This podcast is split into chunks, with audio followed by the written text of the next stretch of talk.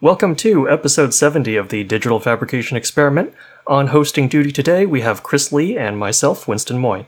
We're a couple of C N C enthusiasts, and we'd like to bring you into our conversations about life in the shop, things we're making, and what we're learning along the way. Today's episode is a special one as we have a guest with a super cool job, Greg Paulson. Greg, welcome to the podcast. Uh, this is exciting. I'm, I'm happy to join you all today. Yeah. Chris, how are you doing? I'm doing good. Uh, I'm also excited to hear uh, about Greg's story and everything that's going on with Xometry, because um, I think I discovered Xometry a year ago, and you guys have grown quite a bit. And when I look at your page now, like the amount of different skill or trade skills that you guys implement is crazy. It's like basically everything that's out there. So I'm really excited to dive in and talk about where you guys began and how you guys got there and stuff. So um, yeah. So, uh, Greg, why don't you give us the quick elevator pitch for anyone who hasn't heard of Xometry before? Uh, who are you guys, and what do you do? Yeah, absolutely. And you know, just uh, you know, rewinding. I, I am the uh, director of application engineering is my title at Xometry, and uh, it means anything you want it to mean uh, here, because I've I've worn many hats over uh, nearly seven and a half years uh, working working at the company. And Xometry is an on-demand manufacturing marketplace. Uh, but what that really means is it is a very easy way to get custom manufactured parts. Uh, we offer over a dozen different manufacturing technologies that have a single interface that you go to uh, that also provides instant online pricing. So whether it's a C N C machine project, sheet metal, uh, molded, um, we have over, our eight auto quoting types of additive manufacturing, so industrial additive uh, manufacturing processes, uh, urethane casting, and more.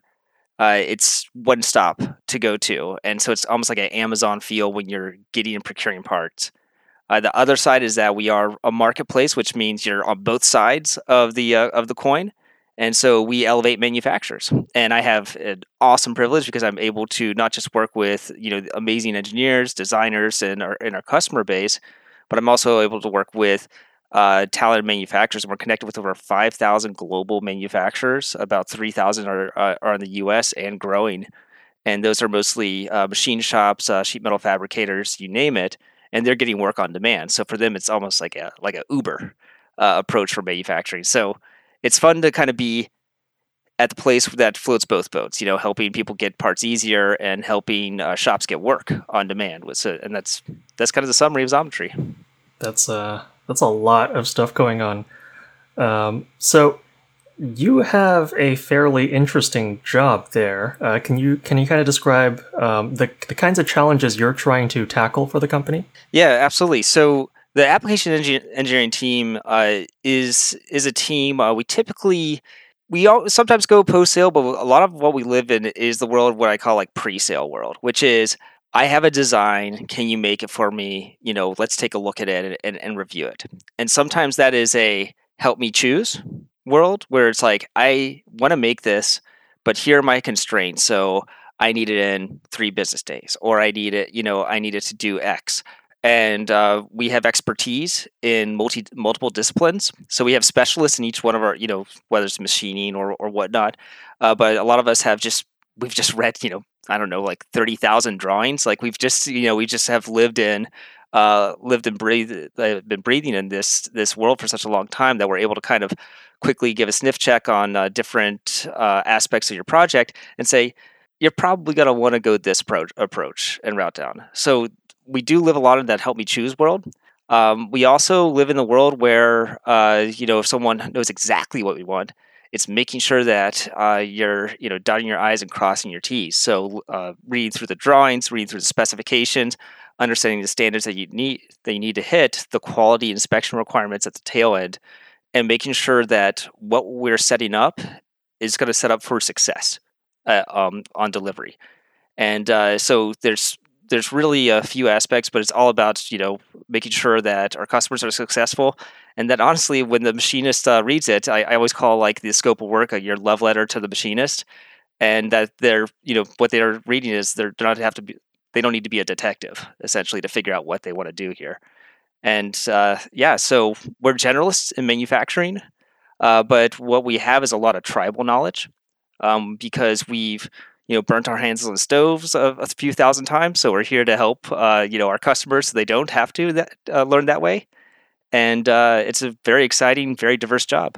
That that's pretty amazing. I, I'm actually curious, like, can you, I don't know, I, you have such an extensive experience, but I don't know how you would explain, like, how you got here and the things that you were doing before and how you got to Xometry and stuff, like, kind of your background, so to speak. I, I don't know if you can kind of give a... Yeah, well, it became a remarkably good fit because I had such a general experience in manufacturing.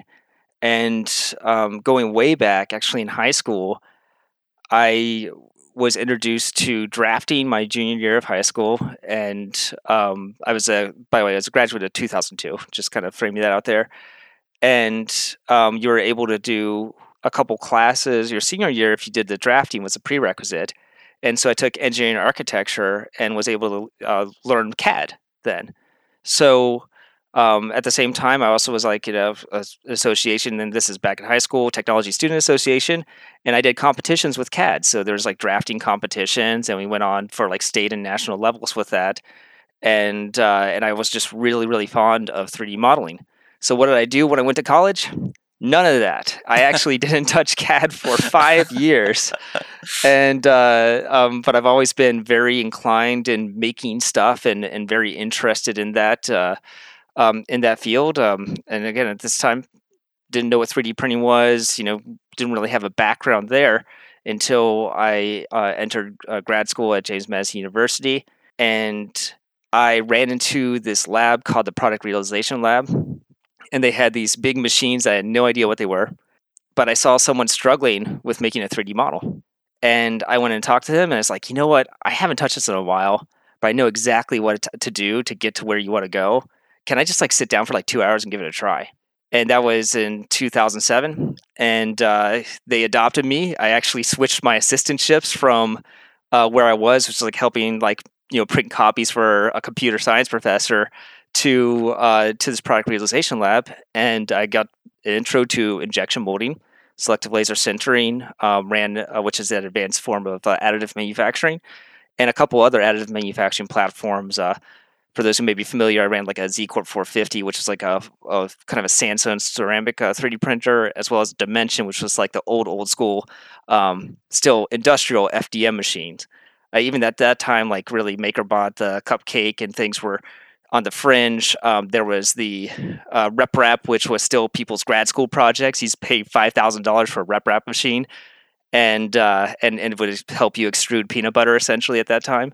But that's that was my my intro. Um, when I when I left college, uh, I was moving up to uh, Northern Virginia area. I'm living with some family up in Falls Church, Virginia, and essentially did a Google Map overview and wrote selective laser sintering into uh, the search box, and one place showed up in Ashburn, and I applied for any job I could get there, and got my intro into um, working into a into a product development world, essentially because I knew how to run this machine, and also they liked my they liked how I wrote, so I ended up writing proposals and um, and being a technician for the first portion of my career, and was just really grateful for the exposure I had there. Like we were in a product development phase. We were uh, cradle to grave on developing, on making products, and we were responsible for putting it together. So you weren't just like handing it off to somebody.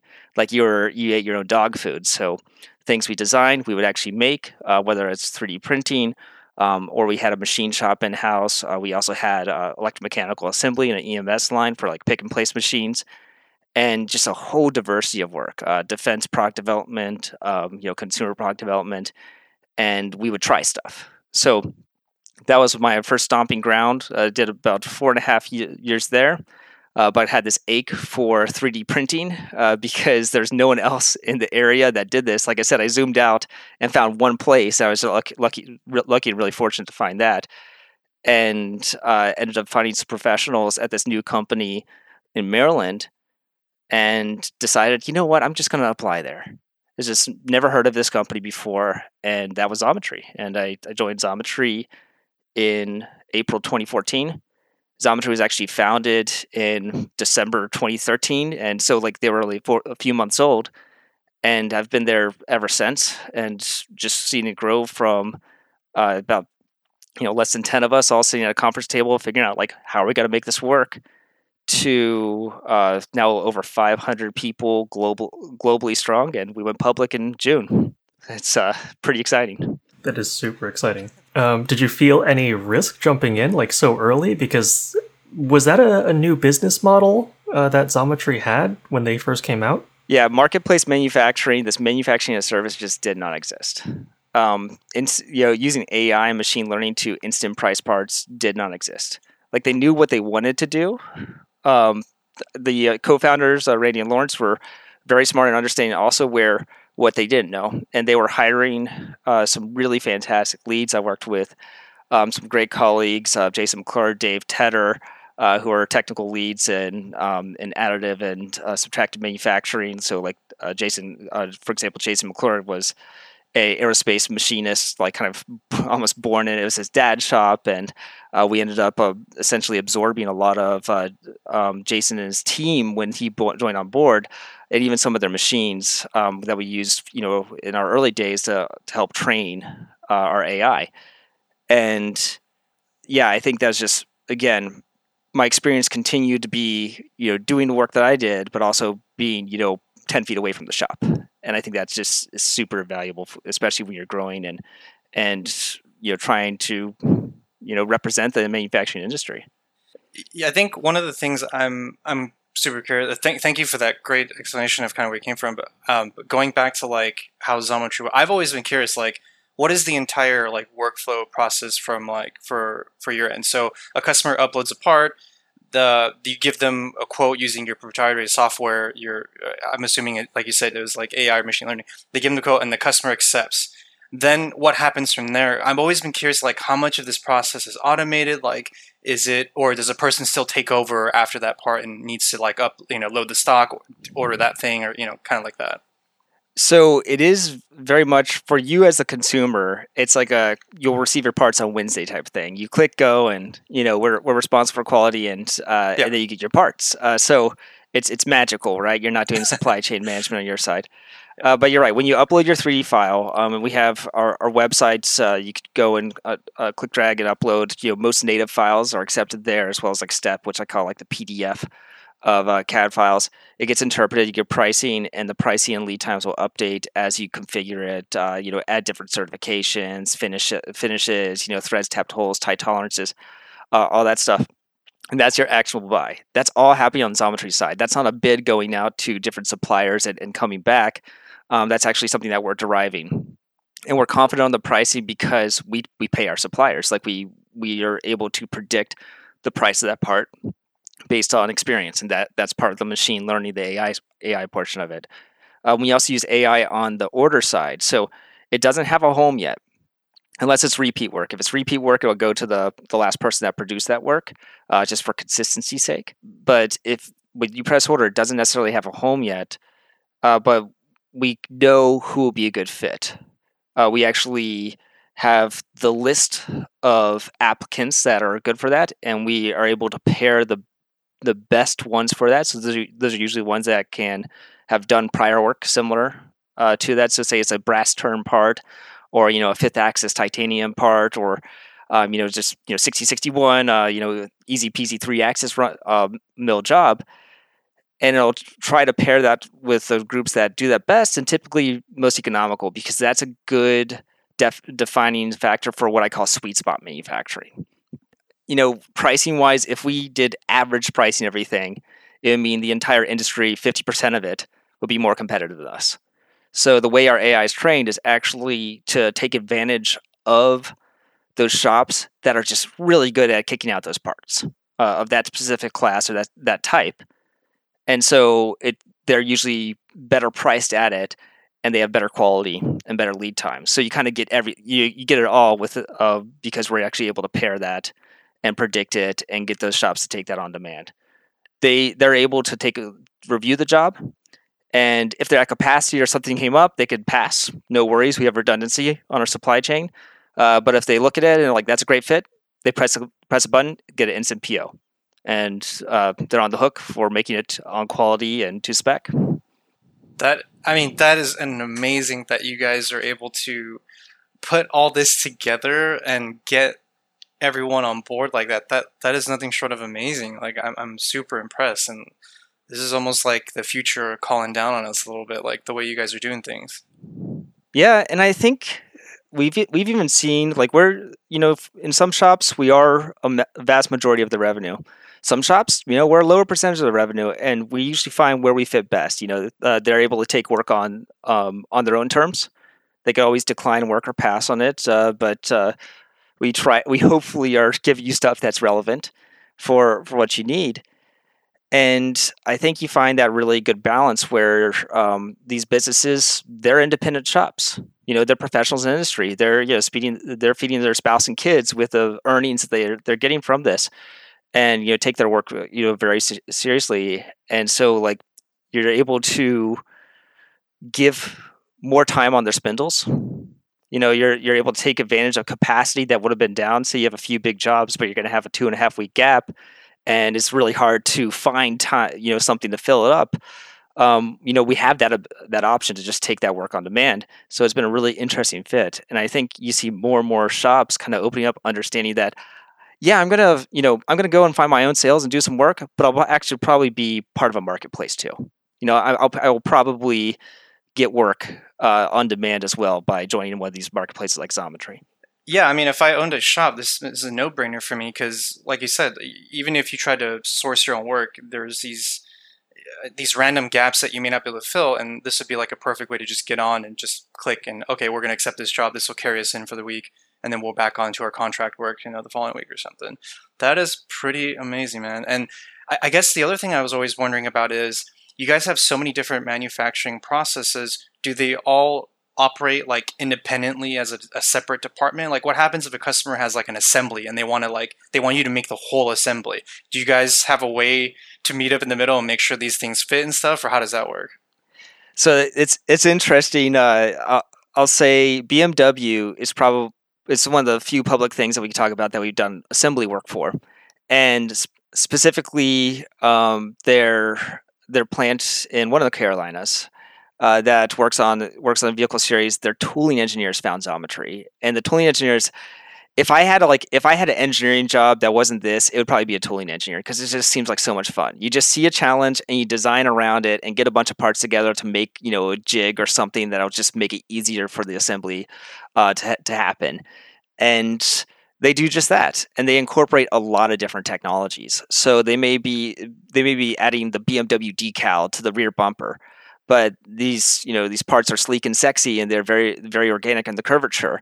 So how do you index so that one hundred percent of the time the B M W logo is, you know, aligned just right?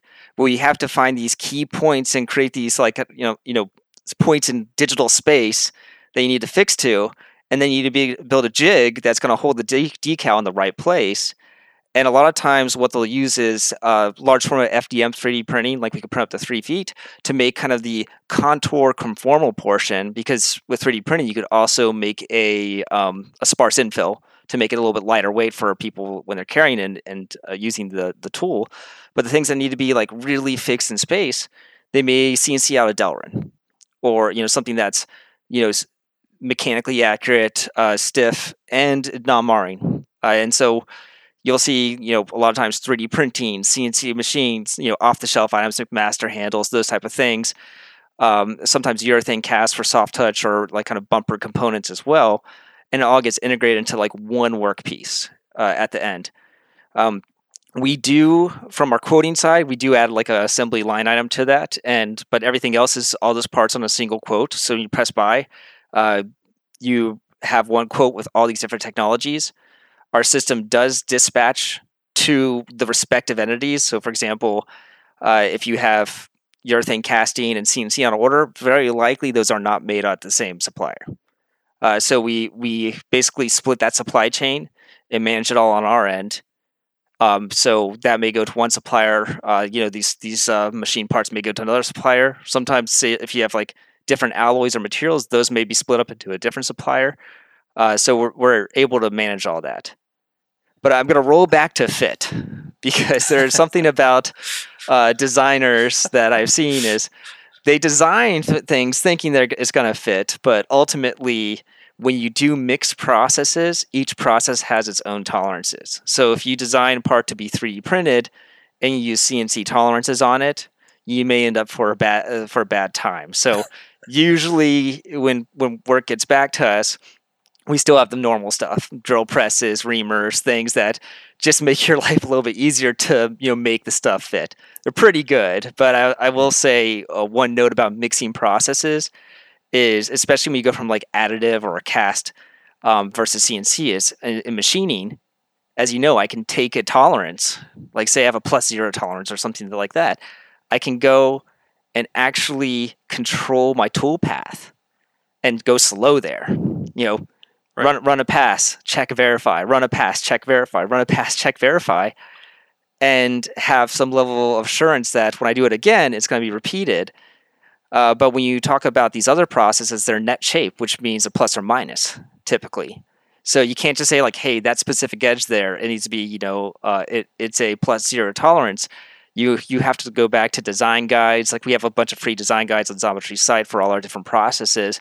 You may do a move face command in your C A D to do an offset there, because you you'd rather be on the minus side than the plus side if you're in that case, for example. Uh, and and you may have to do some some manipulation or even do an iteration, right?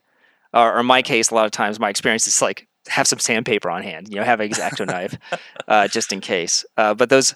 But that's just something you need to realize is when you do go across processes, uh, there are tolerance, uh, you know, deltas, and and you need to really understand that, because um, you will get a different result. And sometimes it's really tough if you know one technology and you think additive's a, a miracle pill. Uh, it's very good, but you know it it does its darndest to make a shape, but it is a net shape, uh, regardless of the process. All right. So if a customer is maybe not as experienced with these like multi uh, spanning multiple different manufacturing processes, will you guys step in and be like, hey, this may not work. Uh, you need to do this. Or is that something that gets called out um, by the software or something, or you have someone looking at it? So we do have some basic D F Ms, a design for manufacturing feedback. A lot of that, the number one thing is usually thin walls. You know, it's the number one thing for C N C is, is uh, sharp internal corners. And, yeah. you know, we, You got to round them out. Uh, for additive, it's usually thin, thin features, thin walls. Um, but in, in general, when when our engineers are reviewing those items, uh, we do have a manual quoting team, and we do have a like the application engineers. We do this a lot as well. You'll you'll take a look at the drawings and just kind of look at some sanity checks. Like so, for example, if I see you know eighty true precision tolerances on a on an additive part. You know, I, I'll probably raise a flag and be like, listen, if you really need this, we have to machine it. There's no ifs, ands, or buts here. Uh, and a lot of times you get a deviation or or you you hear what's actually critical on those pieces. Um, I used to make my own prints for additive parts, and I would use the reference dimension, like I just put in parentheses. You know, all the dimensions, essentially. Uh, it's because I, I would understand the tolerance of the process, but I also didn't want my receiving inspection team to just block the part because, you know, something's off. And I, I would have my toolbox beside me with, you know, sandpaper, reamers, and all those tools uh, because I would I would essentially convert that part to the spec part. And then I would bring it into receive, or I would bring it into our um, inventory after after it basically went through my hand tools. Yeah. That was a, that was my previous life. That was when I was in product development. Uh, so I, I did a lot of our additive outsourcing, and uh, yeah, that was I was basically the secret person in between receiving and inspection, and they would basically just cart over the, all the parts to me, and I'd just look at the what the engineer wanted. I'd measure the parts and just you know polish them down to size, and and then bring them back to re- inspection so they could pass through. Yeah, that's awesome.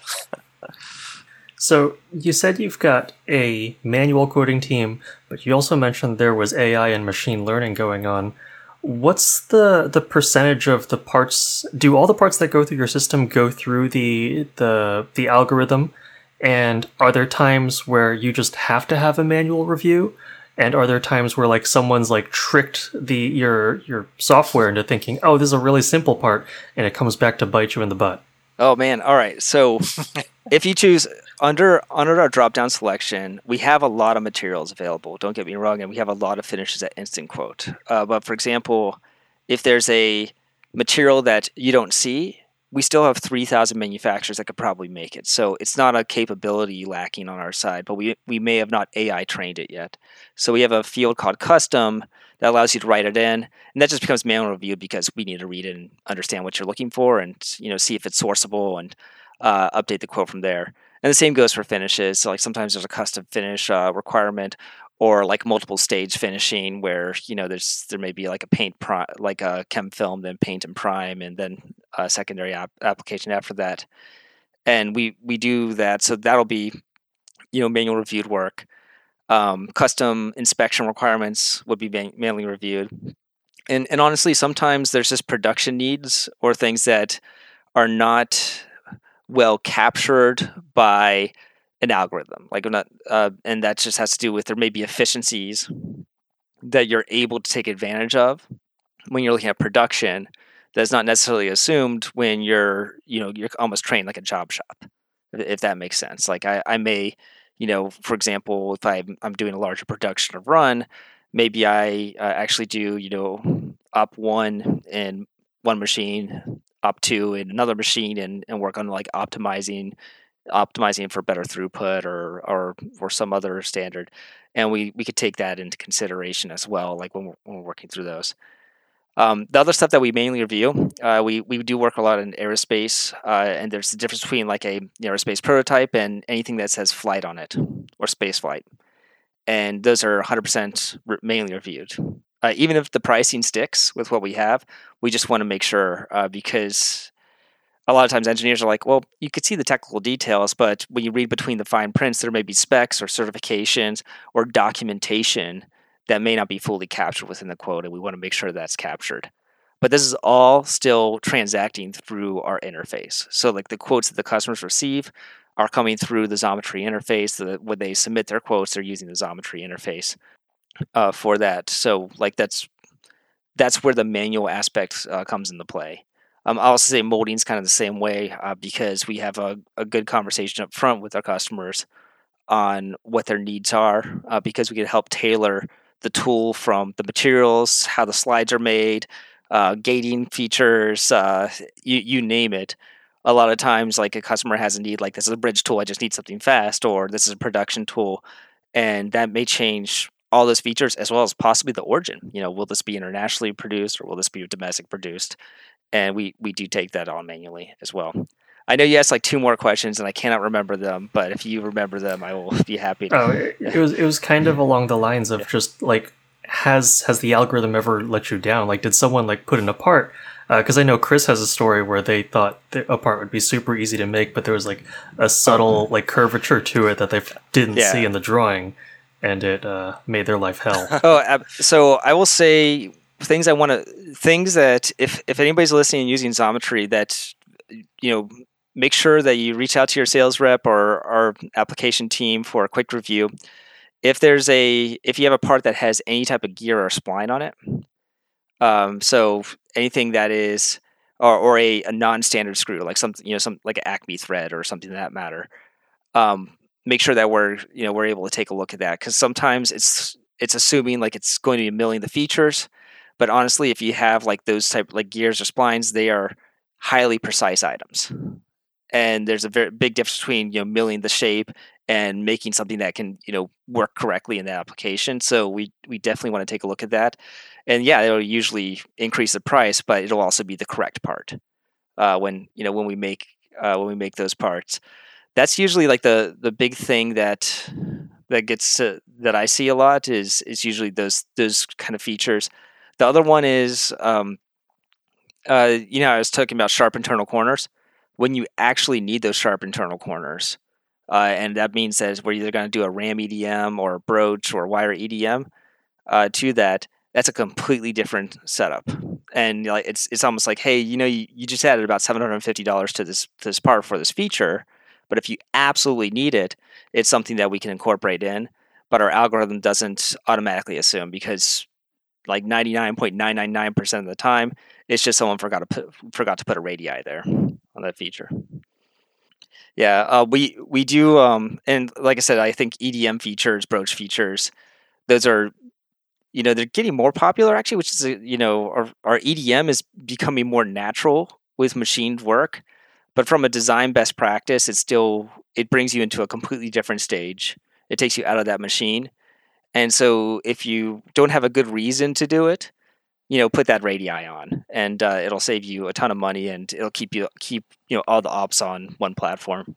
So is is this A I, this software of yours? Is it it's continuously learning and adapting, right? It's it's constantly taking the information that you guys are getting, uh, the quotes that are good or not good, and then it's like discovering it. So it's just constantly bettering itself, basically. Absolutely. So it's we do train and re and retrain. Um, uh, you know, on occasions we'll like we'll essentially launch the new, you know, le- new learned model uh, on on our different technologies, you know, and that's that's part of the beauty of machine learning. Uh, if we did have a sucker, right? So uh, Xometry, you you pay what you pay, and say we just ate it. You know, say say it was heavily underbid. Um, part of our uh, machine learning team is computational geometry, and they kind of look at those outliers and figure out why. And and that's when they that's actually helps train the next model uh, by adding you know maybe a, a geometric feature that they weren't detecting before, or uh, an assumption that they were just not aware of, like uh, something that you know based on the part size or like depth of tool or something that that just turned you know turned that hole into a gun drill, you know that something like that, and um and helps improve those features. Like what's I, I think Winston, we were talking about the difference between this small piece that you had, and I was wondering if you, you, you made like a little bit of a of a deeper cut in the in the center. And yes, logically with a center drill, or like like if I'm tur- turning down that center, like and I just have a drill bit, it's not too much more work to make that. But the pricing changed, and I I didn't get a I didn't I wasn't able to get fully into the investigation, but part of me wondered, I was like, I wonder if there was a feature or something that changed the flag from a C N C like, like a mill turn part to a Swiss turn part, like or or something where it brought a process that had a higher overhead rate against it, um, and and uh, raised the price. So like parts like the way they think about the price is like parts like this tend to cost this much on a competitive marketplace. Doesn't always make sense. It doesn't always translate to cost plus, because uh, even times, even if you think about uh, how you look at work, it's an emotional decision sometimes. You you may know that you know honestly that tool only cost me forty five min- or forty five dollars uh, to to get that tool that does that undercut, but damn it, do I really want to get a tool for that? You know, you prop up the price, and and that happens across you know the machining world too. And so like there's there's certain things that shouldn't drive costs that actually do more than they do than you would think, uh, and we've you know we've captured that actually really early on when we were doing machine learning. I think we were we were catching on to some of those. We're like, wait, why? And you go and ask, and you figure it out, and you talk to the machinist experts, and you're like, oh yeah, it's it'd be really annoying to do this. It's it's possible, definitely, but uh, um, there's this extra cost that sometimes comes in. You know, the other thing that you just got me thinking about is like, uh, even at work, I have a lot of trouble with the files that the customer provides, and then when it gets translated into our C A D system or, or our programming software. You guys must have a nightmarish time, like when people upload their files, and your algorithm has to go in there and detect. You know, I, I'm thinking about surfaces that may not fully close, like there's a gap, or it may may trick your system, or it may do something freaky about it, or something like that. So I'm assuming there's like thousands of iterations of that that happen, and you, your software just is constantly updating itself. Yeah, we are. Um, so we we do have a we work with a third party conversion software that's able. That's why we're able to take so many C A D files. But there are certain things that can cause you know uh-ohs. Uh, so some some C A D instances, when you use a thread wizard, actually put a cylindrical surface body, um, which would it's, it essentially represents the the maximum size of the thread. Um, but you, what it looks like, so say I have four holes on my part, uh, when it, sometimes when it converts through, it will look like um, it's five parts, essentially, because those open-ended cylinders may actually get hole-filled and fill up your hole. And like, like, like, so like the, the threaded hole, like just doesn't exist or doesn't look like it exists, but the actual amount count of bodies on that part would be five. And I think we're pretty good at suppressing that, but it's something I see every now and then where it just kind of, you know, doesn't pass the sniff test, and you go back and you just suppress that surface, and you're you're good for it. Um, I definitely do see that on industrial designed objects sometimes, where there's uh, kind of interesting surface bodies, especially surface bodies that are used as a cut feature, uh, against a against parts. Uh, sometimes during conversion, they the surfaces come back. Yeah, and I don't know why, but they do. Uh, we do send to our manufacturers essentially a step file, so it doesn't have the parametric parametric data involved with those uh, involved with those parts, and that's because this many diverse manufacturers, we don't know what C A M uh, they're using to program their uh, their machines, but step is universally accepted. I think as we're moving forward, I hope other things like uh, model-based definition and P M I gets incorporated in further, you know, uh, further downstream, and that's something I'm very hopeful for. But right now, there's still this barrier of no matter how, like, you know, and P M I and part modeling information, like this stuff is supposed to help you get rid of drawings, and you know, in the future, that's like kind of the dream that we all have is say no to the drawings, have all that information in the model itself, like surface finish tolerances, uh, just helps you be- helps you better, but. Uh, I think some of the things that are lagging behind is the sophistication of the C A M software that's actually interpreting that before you go machining. And we have to kind of go down to the step level uh, and need need that accompanying drawing because of that. I, I was talking on two subjects here, but it's just something as as well. I'm I'm excited about the future. And I see like three M F for three D printing. I see, you know, part modeling information in my parts, uh, getting rid of drawings is just the next next step and the next exciting thing. Yeah, I, I can't wait to uh, pop that wine bottle when I don't have to see an I G I S file anymore, because every time I do, it's like putting on my Indiana Jones hat and going for a ride when I open it up. So Xometry does not accept I G I S files. Perfect. We did a test and we, we did a test and we found that I G I S were the number one cause of a bad surface. Yep. Uh, so what would happen is you would the model geometry would have like a pop balloon to it, uh, and it would have a volume of zero. And you could like a solid part converted, a step converted, uh, I P T uh, converted, an X B converted. Um, you know all these uh, cat part files, P R T files, all of them converted had the exact same you know length, width, height, volume. And then the I just was there. It's like, not me. And we're like, okay, well, we're just not going to accept you anymore. Yeah, done yeah. and done. I, I yeah. absolutely hate it when I get one of those. And it's just like, oh, man, here we go. But that's kind of funny that you mentioned that. Um, I, I found just because I've spent my I spent fourteen years fixing files uh, as well. Um, if you do get a weird I G I S and you don't have a choice, you don't have anything else, for whatever reason, I, when I use an Autodesk program, like an, I used to have Inventor um, on my computer, it tended to repair the I G I S better than opening up in SolidWorks. Uh, and I've had, like at one point, I had the benefit of having all these things on my laptop because we have we have add-ins for all these. Uh, but I did notice that if anything had a curvature, like a missing radii, or like it was a you know a screw shaft or something, and the I G I S didn't convert that through, I often would open it up in Inventor, and then. Uh, and then essentially fix and repair it there, then export it out as a Parasolid format. And that was usually my, my go-to repair. Hmm. Sorry, I didn't mean to cut you off, Winston. What were you going to say? Oh, no, that's all right. Uh, I, I just was uh, thinking, like, you have a very cool uh, high-level overview of the industry. And uh, one of the questions I like to ask when, when someone has that unique perspective is... Uh, What are the, the interesting challenges that you see coming up for manufacturing in the yeah, next couple of years? I think there's a few things happening. Right now, the barrier to enter to manufacture is as low as it's ever been. And that's good and challenging. Uh, and that has to do with access to C A D. And actually, I'll say three D printing, uh, people like early on, right around that two thousand seven time period, people got three D printers and were like, wow, what can I make next? And they're like, wait a second, I need files. Oh crap, I, C A D's so expensive. And so you saw this kind of ramp, anti-ramp as printers are getting cheaper, C A D was getting more accessible and cheaper and, and so forth and so forth.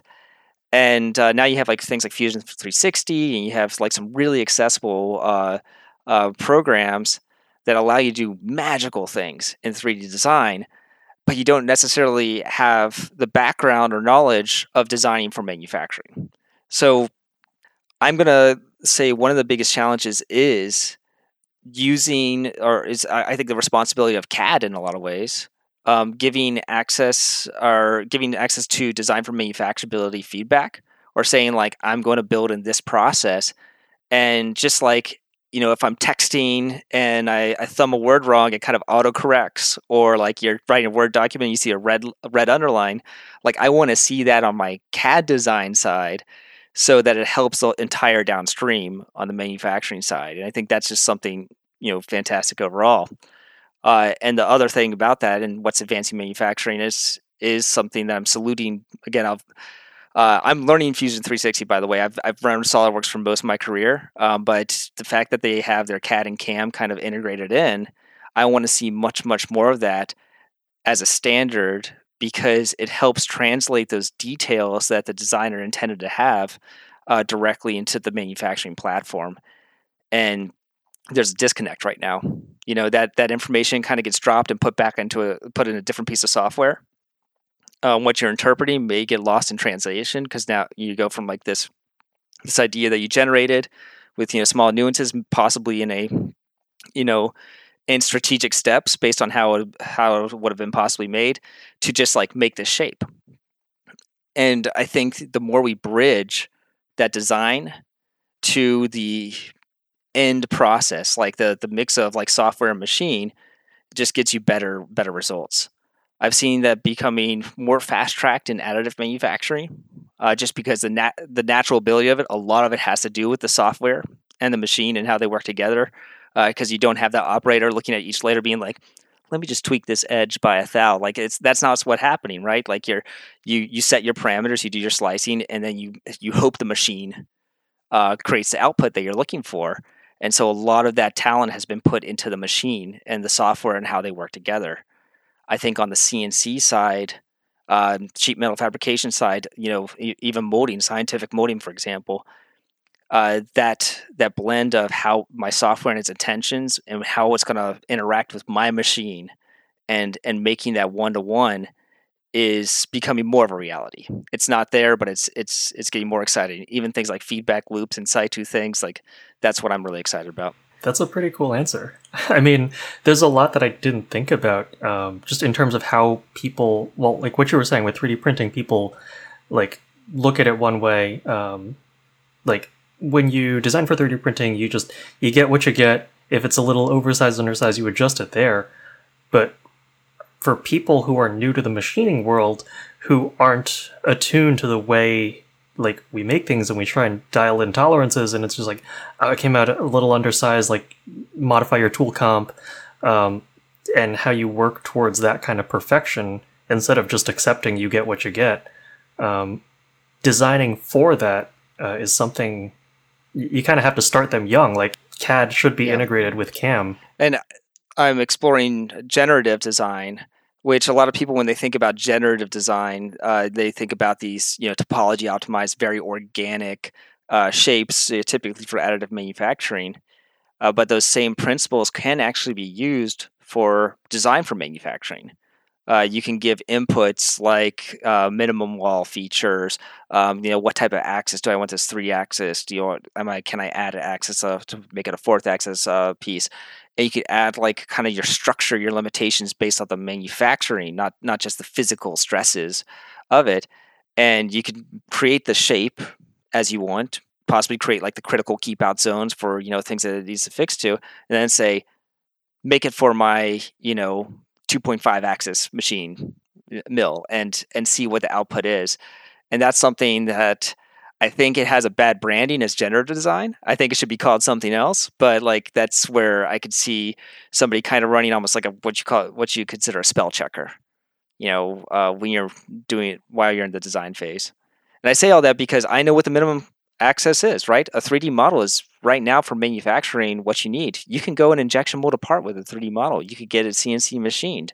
Uh, you you know it's it's so accessible, but it also could get dangerous because you you have you know pricing and consideration, and if you buy into it and don't get what you want, even if it was done exactly how the you know operators thought you wanted it, like there's that disconnect. Usually has to do with mismanaged expectations. And I think some of that can be on software. A lot of it's just training and learning too, and design guides. But uh, I think software could, should play a huge role there. Yeah. You said something that was pretty interesting that I never thought about, which is like the C A M software needing to catch up, and like that quote unquote autocorrect feature, right? Of it being able to tell you immediately that, hey, this is not going to work. Or, hey, if, the, you know, having the data of tolerances and things already built into the C A M model itself, that's actually pretty fascinating. I can't believe I never thought about that.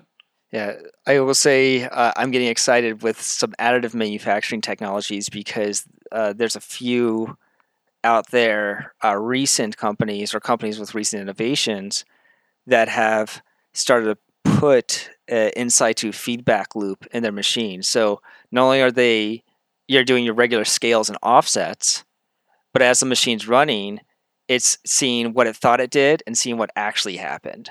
Like layer by layer, it's like, all right, that's a little larger than I than I thought. Let me correct it on the next swipe. And like and and I've been I've seen more and more machines doing that kind of in situ feedback, uh, and that's you know super super exciting.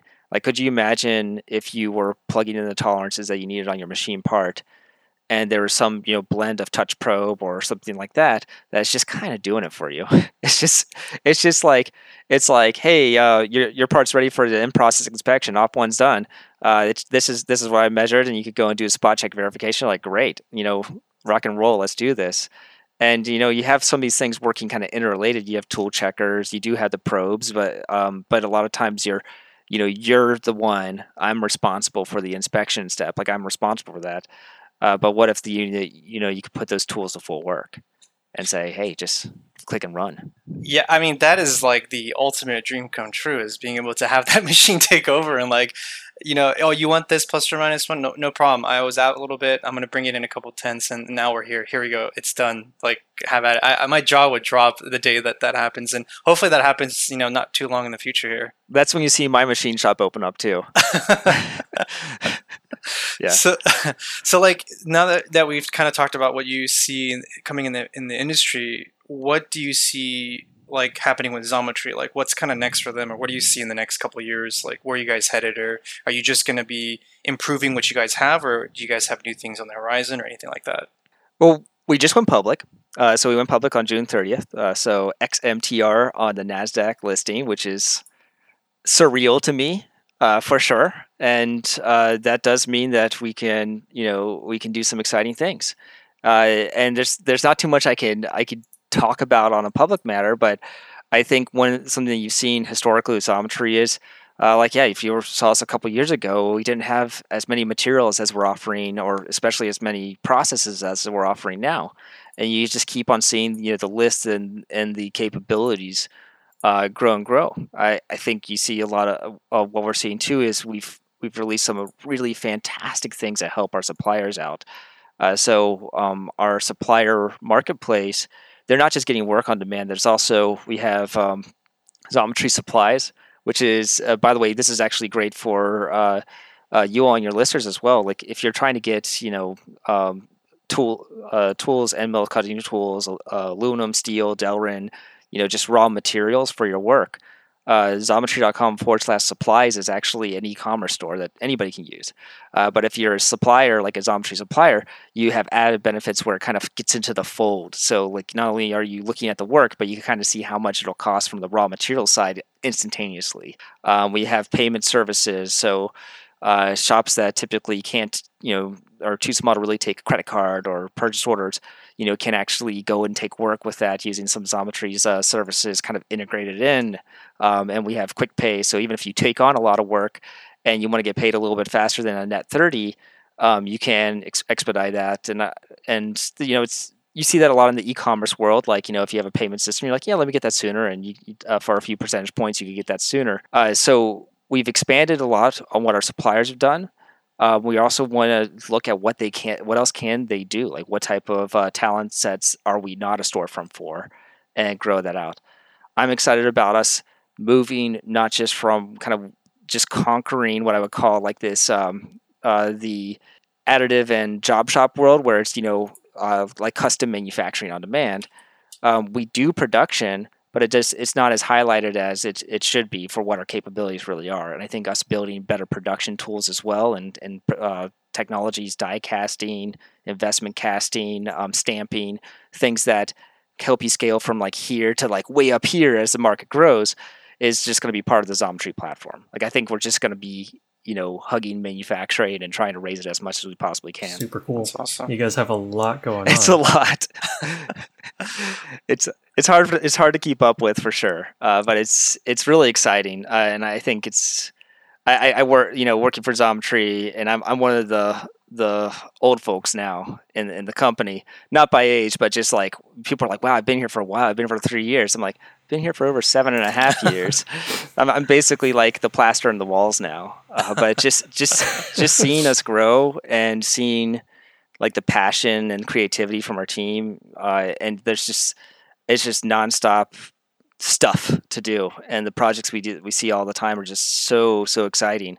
I wish I could talk about them, but that's, you know, part of the business, right? Is it's all work is confidential, um, but you know, undersea, you know, on land, and cons- like in pockets or in space, like it's we we have uh, projects that are just everywhere, and it's it's a huge amount of diversity. And to do that work, you you need a diverse supplier base for sure. Yeah, I, I am pretty jealous at the sheer amount of things that you get to see and learn, like the amount of basically like all the different types of parts that you get to see that most people don't even get to see a fraction of. That you get to see like all of it, right? And it, and that's like kind of amazing in my mind. Like I would love to be in a situation where I got to see all these different types of processes and how other designers design things. You get to see internally how their parts are made, how they fit, and things like that. Like it's just so uh, it's pretty cool, at least for me. I, I find that incredibly awesome. It's it's a good place to geek out, and yeah, I, I think.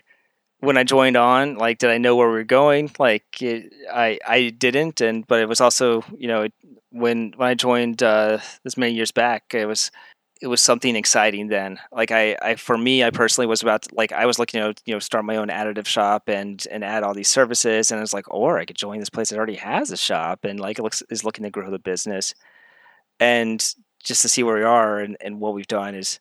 It's super exciting, but I, I've always loved working in, uh, you know, high frequency, highly diverse uh, manufacturing environments. It it just keeps you on your toes.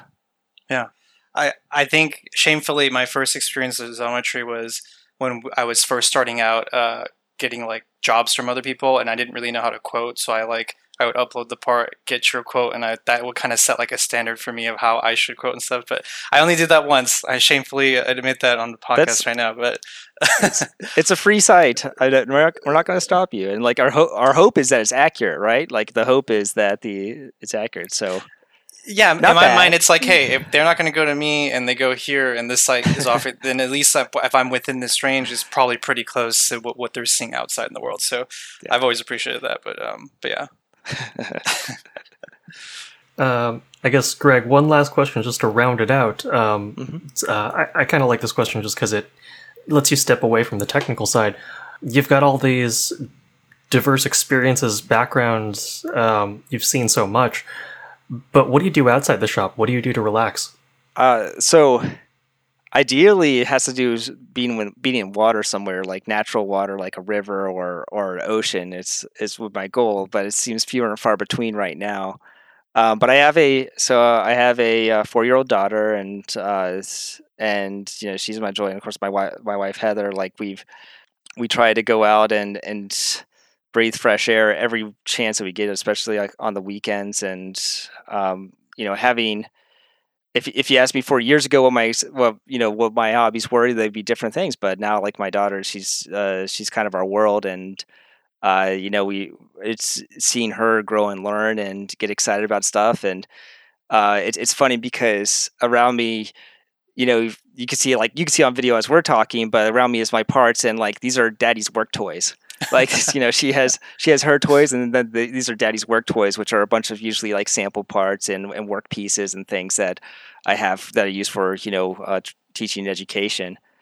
Um, the other thing is, you know, I, I do like to be involved with uh, with our community. So it's still peripherally related to, to manufacturing, um, but it is really exciting when you can, you know, work with local group or like, you know, the kids museum or something and, and kind of work to help empower and inspire kids uh, and people to learn and be excited about making stuff. I think manufacturing sometimes has a stigma of like, it seems like it's dark, dingy, and dirty, and, and modern manufacturing is nothing of the sorts. You know, it's, uh, it's very rewarding. And it's one of the, uh, it's one of the few things left in the world right now where someone asks, what did you do today? You could actually hold it. You're like, I did this, you know, and, and, right. um, and kind of sharing that is is you know part of my passion as well. That's so cool. Do you have a Do you have an idea of how you're going to introduce manufacturing to your kid? Like, are you going to expose them to a three D printer and be like, hey, do you want to print your toy? Like, how, how would you start oh. that? Because I'm curious. So actually, she may be my main excuse to get a three D printer. I have been completely spoiled. Like, so you all have, you all have equipment in house, and you know, in my, like, I should. Like, there's no there's no excuse why I shouldn't. Um, but I usually, if I have something made, I'm I'm kind of spoiled because I have an entire additive lab or you know machine shop. I have access to uh, technology, so I'm you know I use our I use our services myself uh, when I'm producing things, and uh, I I think three D printing is a really exciting step to kind of see like this this rewarding behavior from design to a thing made. Um, I also I, I love design. I think um, the interaction and using um, using a three D space as a creative space, regardless of what it's going to be. I don't even know what her, her future is going to be for three D space. It could be virtual reality. It could be, you know, what it uh, like. It could be Minecraft. Uh, but just being able to, you know, kind of encourage and empower that, I think is it's exciting because then, yeah, like I'll I'll start to nudge her in that direction and being like, and you could do this now, and we can make these things. Yeah. Yeah. No, I, I have uh, nieces, and I'm and I'm always trying to like. They're like, "Oh, can we get this toy?" I'm like, "No, no, no, no, no. Why don't we just take a picture and we'll design it and we'll three D print it home?" And at at first, they had no idea what I was talking about. They just thought I was just trying to like juke them out from buying the toy. And then when we got home, I I designed and printed the toy, and their minds just exploded. And I, and now they're always coming by, and now I got them hooked. Where, hey, do you have anything like this? Can we print this? And like watching them, they'll just sit at the printer and watch it. Like print over hours, right? It's like amazing. Like they'll just be glued to the print bed, watching it kind of layer up and stuff. So I'm always I trying to it. discover ways of like getting, you know, the younger people kind of into it. Cause I wish someone would have done that for me. Cause I didn't discover this until much later in my life. So uh, this, I'm always yeah. like asking people who have kids, like how do they uh, plan to do that kind of uh, bring them in and stuff. So, so thank you for that. Yeah, absolutely. And by the way, I'll, I'll note, um, we got a sewing machine today, and I, I like, my wife was setting it up because it's it's one of these things like we like our kids getting older and some of our stuff's getting, you know, we're trying to figure out, well, she can't use it now. Could we do something with it? And she's like, let me, you know, I used to use a sewing machine, and we're setting it up. And it's funny because I, I love machines and I love using them. And while we were while we were at the store to get this, I saw they have sewing machines with touchscreens on them. Yep. That are running off of like vectored graphics and yep. essentially plotting plotting yarn, and it's like, oh my gosh! Like if I knew that this is sewing too, I would be making everything. And so like now I'm like I'm kind of excited about sewing. I have I've you know this is day one where I've done like you know I, we basically got to work and make a stitch, and we're like, all right, we're done for today. But I was like, oh my gosh, I could be like I could be sewing stuff with these machines too. And it's it sounds so weird, but it's like. If you could drive C A D to drive a sewing machine, I'm like, maybe that's, uh, you know, maybe fashion's in my future. Yeah, my wife and I, we got a sewing machine with that. Uh, I purposely got one that had the U S B so we could upload vector graphics. And we were making little, well, this is when COVID started, but we were making little masks for the kids. And they wanted designs on them. So I just downloaded like a teddy bear or something like that and put it in. And it was able to do the teddy bear also multicolored, so I could do brown for the skin. It's wild. It was crazy. And I was like, this is basically a little little C N C machine that's like, yeah, yeah like you said, an X and Y plotting points. I was totally shocked because I thought, I've never thought of a sewing machine that way. So seeing it like that, I got excited, right? I was like, I can embroider it's- my shirts. I can put my logo on stuff. I can like do all these cool designs and stuff. So yeah, it's definitely pretty fun. Yeah, it, textiles is making. Like the no better, like it is. It is it is making. I was just yeah. Anyways, that was a that was a complete aside, but I was wowed today. I didn't even know yeah. that part of the world existed. My eyes were yeah. opened. Yeah. So I think awesome. uh, Adam Savage said um, sewing is just welding but with a flexible substrate. Love it. Well, Chris, unless you have any more questions, uh, Greg, I just want to say thank you for uh, for dropping in. This was a super interesting conversation. Uh, thanks so much for having me. I, I, I love geeking out with uh, with uh, geeks alike, I guess is the best way to say it. Uh, but really appreciate uh, the invite and all that you do. So thank you so much. Yeah, thank you so much, Greg. I, I'm super excited to see what you guys do, and I I can't imagine I can't. I'm so amazed at how much you guys have grown and the things you guys are doing. So it's definitely super exciting for to watch from the sidelines. So looking forward to what's next for you guys.